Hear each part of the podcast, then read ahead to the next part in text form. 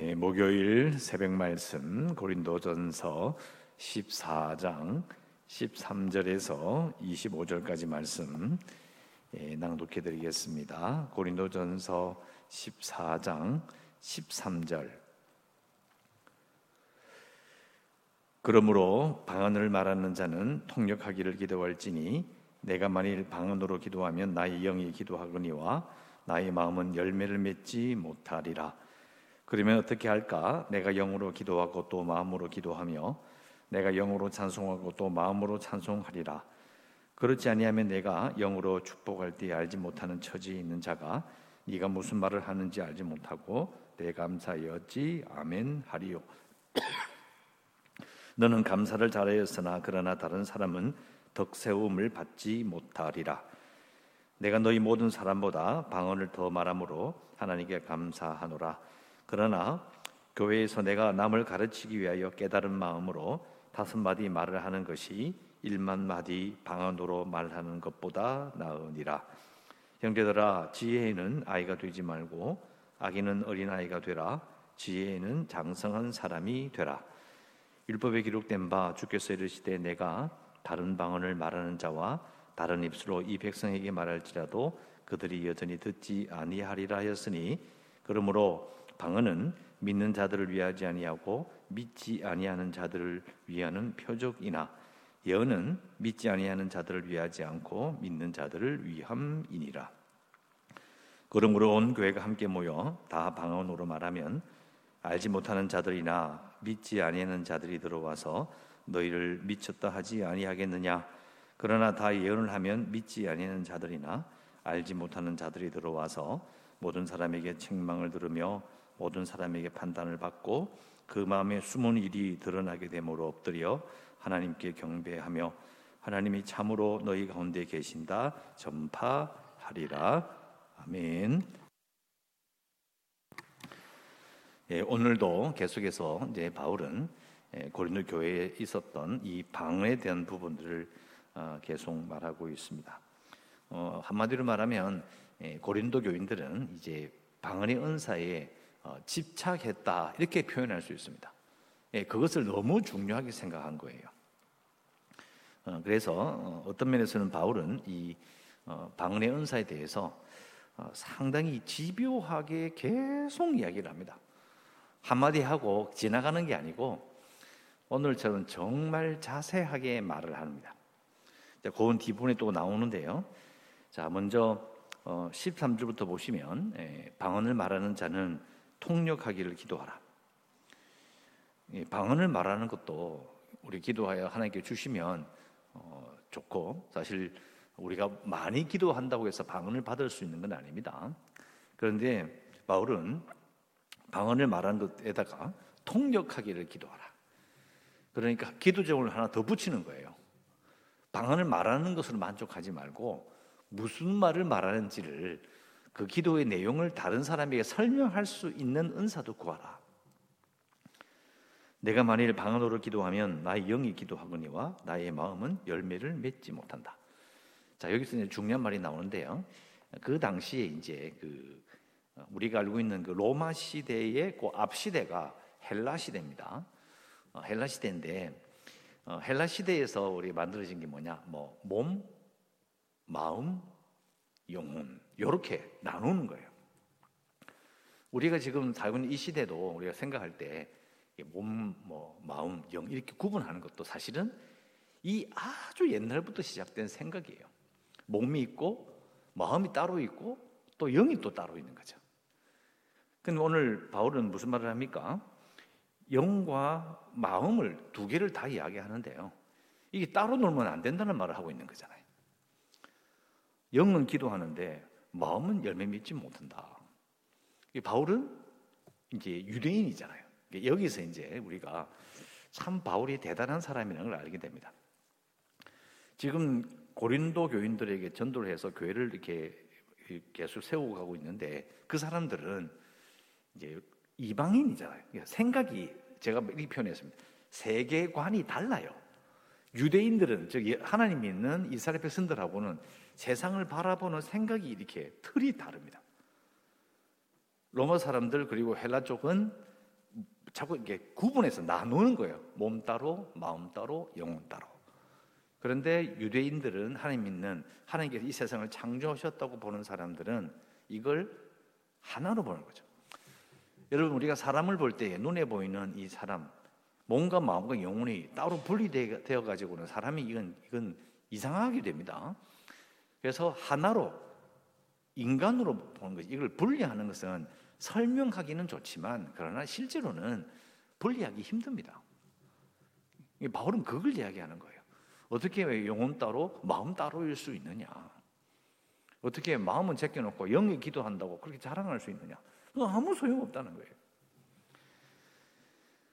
그리고 이제 로마서 12장 1절 2절 가면 유명한 구절이 있습니다. 잘 아시는 구절인데요.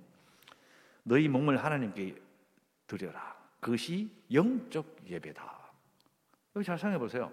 내 몸을 드리는데 이 마음져지는 몸을 하나님께 드립니다고 고백하는데 그게 어떻게 영적인 예배가 되죠? 영을 드립니다. 이렇게 이야기해야 되잖아요. 그리고 그 구절 뒤에 바로 마음을 새롭게 하여 변화를 받으라. 이게 연결이 돼요. 그러니까 몸 나오죠, 영 나오죠, 그리고 마음이 나오는 거예요. 근데 그걸 전부 다 변화받는 것으로 하나님께 자기 자신을 드리는 걸로 바울은 고백하라는 거예요. 그러니까 결국은 우리가 쉽게 읽고 지나가지만은 그러나 바울은 예수 믿으면 너희들이 이전에 예수 믿기 전에 생각했던 그 세, 이 세상에 대한 생각을 뭐 사람이 이렇고 저렇고 이런 생각들을 하나로 통합해서 옛날의 생각을 바꿔라고 말하고 있는 거예요. 그래서 이제 결국은 방언을 말하는 고린도 교인들이 자기들 예수 믿기 이전의 생각으로 지금 방언을 대하기 때문에 그게 자랑거리가 되고 뭔가 대단한 일 같지만은 그렇지 않다라는 거예요. 마음과 영이 이게 분리되는 것은 바람직하지 않다. 15절 그러면 어떻게 할까? 내가 영으로 기도하고 또 마음으로 기도하며 내가 영으로 찬송하고 또 마음으로 찬송하리라. 나는 두 개 다 하겠다는 거예요. 구분하지 않는다. 16절 그렇지 아니하면 내가 영으로 축복할 때 알지 못하는 처지에 있는 자가 내가 무슨 말을 하는지 알지 못하고 내 감사에 어찌 아멘 하리요. 의사소통이 안 되니까 그게 어떻게 감사가 될 수 있겠느냐? 그것이 어떻게 축복으로 느껴지겠느냐? 17절 너는 감사를 잘하였으나 그러나 다른 사람은 덕 세움을 받지 못하리라. 덕 세움을 받는다? 이게 세워지지 못한다는 거예요. 무슨 말인지 못 알아들으니까. 18절 내가 너희 모든 사람보다 방언을 더 말함으로 하나님께 감사하노라. 자, 바울이 자기가 방언의 은사가 있음을 드러냅니다. 자기가 정말 이렇게 이야기하는 거죠. 고린도 교인들 중에서 방언을 자랑하는 사람들이 있는데 내가 훨씬 더 방언 잘한다. 이, 이 말은 이제 할 말이 없는 거예요. 왜? 실제로 그랬을 있을 것이고 또 바울이 전도해서 세운 사람들이니까 당연히 바울이 선배고 바울이 방언하는 것도 봤을 것이고 이 말 한마디 이제 할 말이 없는 거예요. 내가 너희 모든 사람보다 방언을 더 말한다. 하는 게 정말 감사한다. 그런데 교회에서 내가 남을 가르치기 위하여 깨달은 마음으로 다섯 마디 말을 하는 것이 일만 마디 방언으로 말하는 것보다 낫다. 쉽게 말하면 내가 너희들보다 훨씬 더 방언 잘하는데 난 그 자랑을 하지 않아. 아무것도 아니야. 가르치고 이해하고 서로 의사소통되는 게 너무 중요하다는 거죠. 그래서 20절 형제들아 지혜에는 어린아이가 되고 되지 말고 아기는 어린아이가 어린아이가 되라. 지혜는 장성한 사람이 되라. 자, 지혜라는 말을 쓰니까 되게 말이 좀 딱딱한데 예, 글자 그대로 번역하면은 생각하는 데는 어린아이가 되지 말라. 왜 자꾸 이렇게 어린아이처럼 생각하느냐? 그러지 말고 지혜는 장성한 사람이 되라. 생각하는 데는 좀 어른처럼 생각해봐. 그러니까 이게 방언을 길게 말하고 큰 소리로 말하는 것이 자랑스럽다고 생각하는 것은 유치한 생각이라는 거예요. 유치하단 말이 어린아이 같다 이 말이잖아요.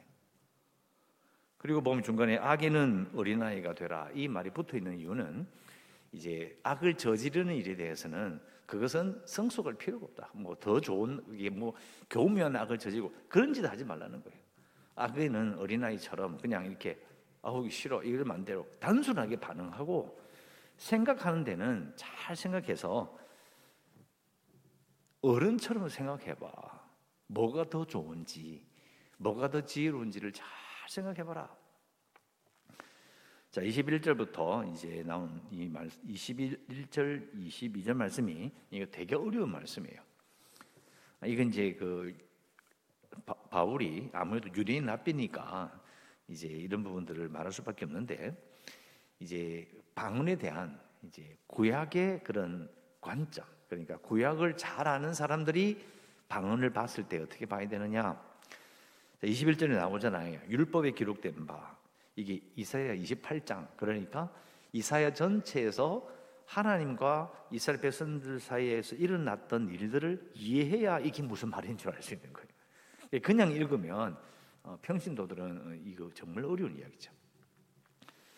자, 주께서 이르시되 내가 방언을 다른 방언을 말하는 자와 다른 입술로 이 백성에게 말할지라도 그들이 여전히 듣지 아니하리라 하였으니 그러니까 이 이사야에서 나오는 이 말씀이 상황이 우리는 잘 몰라요. 여러분이 알 수가 없어요.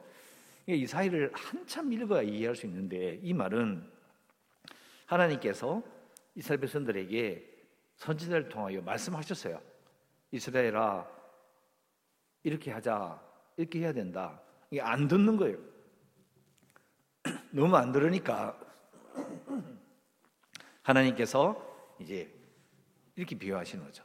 아니, 너희들이 알아들을 수 있는 말로 이야기도 말을 안 들으면 그러면 알아들을 수 없는 방언을 말하는 사람들을 보내서 이야기해도 안 듣는 거 똑같네 이 말이에요.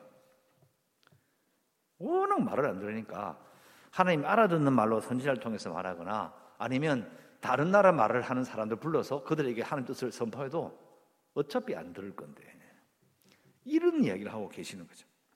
그러니까 방언은 하나님께서 방언을 통해서 하나님의 뜻을 이스라엘 백성들에게 선포하신다는 말은 하나님의 말씀을 듣지 않는 이스라엘에 대한 저주의 표지예요. 하나님께서 심판하시겠다는 표지가 방언입니다. 이게 방언으로 하나님 뜻이 선포되는 것은 구약을 잘 아는 이 바울의 입장에서는요. 하나님께서 이스라엘 백성들에게 심판을 내리시겠다는 표지인 거예요.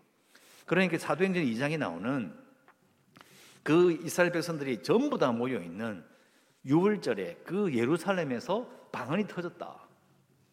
좋은 일이 아닌 거예요. 하나님의 말씀을 듣지 않는 이스라엘에 대한 하나님의 심판. 그러니까 예수님을 거부한 이스라엘 백성들에게 하나님께서 심판하시겠다는 선포가 방언이 터진 거예요. 좋은 일이 아닌 거예요. 우리는 이방인인 우리는 하나님의 말씀을 받아 듣고 하나님의 큰 일이 선포되는 방언의 역사가 막 일어나는 것이 놀라운 축복의 시작이지만 그러나 이스라엘 백성들에게는 그게 아니었다. 그래서 여전히 듣지 아니하리라는 말이 되고 22절 그러므로 방언은 믿는 자들을 위하지 아니하고 믿지 아니하는 자들을 위하는 어, 경고다 표적이란 말이 영어 그대로 보면 경고란 말이에요. 그러니까 방언은 사도행 2장에서처럼 이렇게 퍼졌을 때는 믿는 자들 위해서 들은 이런 표적이고 그러나 믿지 아니하는 자들 이스라엘 백성들을 향하여서는 그게 경고라는 거예요. 이게 뭐 어, 믿는 자들 위하지 않다. 믿는다는 말이 신자를 위하고 그게 뭐 뜻이 아니고요.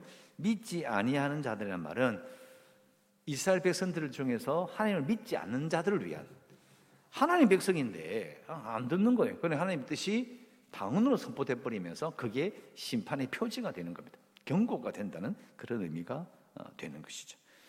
쉽게 말하면 방언을 말하는 것은 첫 번째 알아듣지 못해서 문제가 되고 두 번째 하나님께서 방언을 사용하시는 그 경우를 봤을 때는 그게 좋은 게 아니야. 자랑할 만한 그런 게 아니라는 거예요. 그래서 이거는 구약의 이야기는 다음에 한번 또 하죠. 구약의 이제 이사야 전체 전체 상황을 쭉 봐야 이게 무슨 말인지 알 수 있습니다. 어, 바울이 어, 너무 탁월한 학자여서 이런 말을 하면 우리가 이제 금방 알아듣기 힘들죠. 23절 그러므로 온 교회가 함께 모여 다 방언으로 말하면 알지 못하는 자들이나 믿지 아니한 자들이 들어와서 너희를 미쳤다 하지 않겠느냐 이 못 알아들으니까 이 도대체 뭐하냐 난리가 나는 거죠 24절 그러나 다 예언을 하며 믿지 아니한 자들이나 아, 알지 못하는 자들이 들어와서 모든 사람에게 책망을 들으며 왜요? 예언하면 알, 알, 무슨 말인지 아는 거죠. 왜? 자기들이 아는 말을 하는 거니까 하나님께서 이렇게 이런 말씀을 우리에게 주셨습니다. 이렇게 말을 하는 거예요.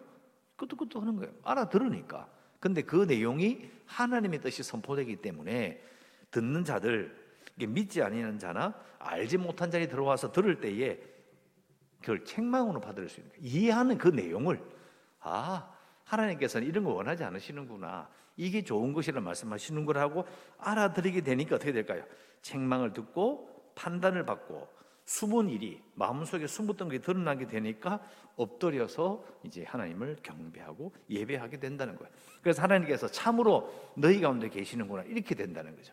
이 방언을 가지고 예배 시간이 길기도 하는 것은 아무도 깨닫는 사람이 없으니까 무슨 유익이 있겠느냐. 그래서 예언을 통하여 교회를 모든 사람을 세우라 이렇게 바울은 말하고 있습니다. 어, 기도 제목은 여기 그 20절에 나오는 어, 용 말씀을 가지고 기도했으면 합니다. 생각하는 데는 장성한 사람이 되라. 자, 이 말은 아, 죄송합니다. 대부분 새벽 기도 나오신 분들이 뭐 나이 많이 많으신 분들이 많은데 우리도 이런 말 쓰잖아요. 나이가 들었다고 해서 어른이 되는 게 저절로 어른이 되는 게 아닙니다. 생각하는 것이 어린아이처럼 유치할 수 있습니다. 너무 단순할 수 있습니다. 또 여러분 어른이 고집이 셉니까? 아이들이 고집이 셉니까? 여러분 똑같습니다. 애도 고집이 엄청 셉니다. 왜? 자기가 아는 것이 요것밖에 없기 때문이죠.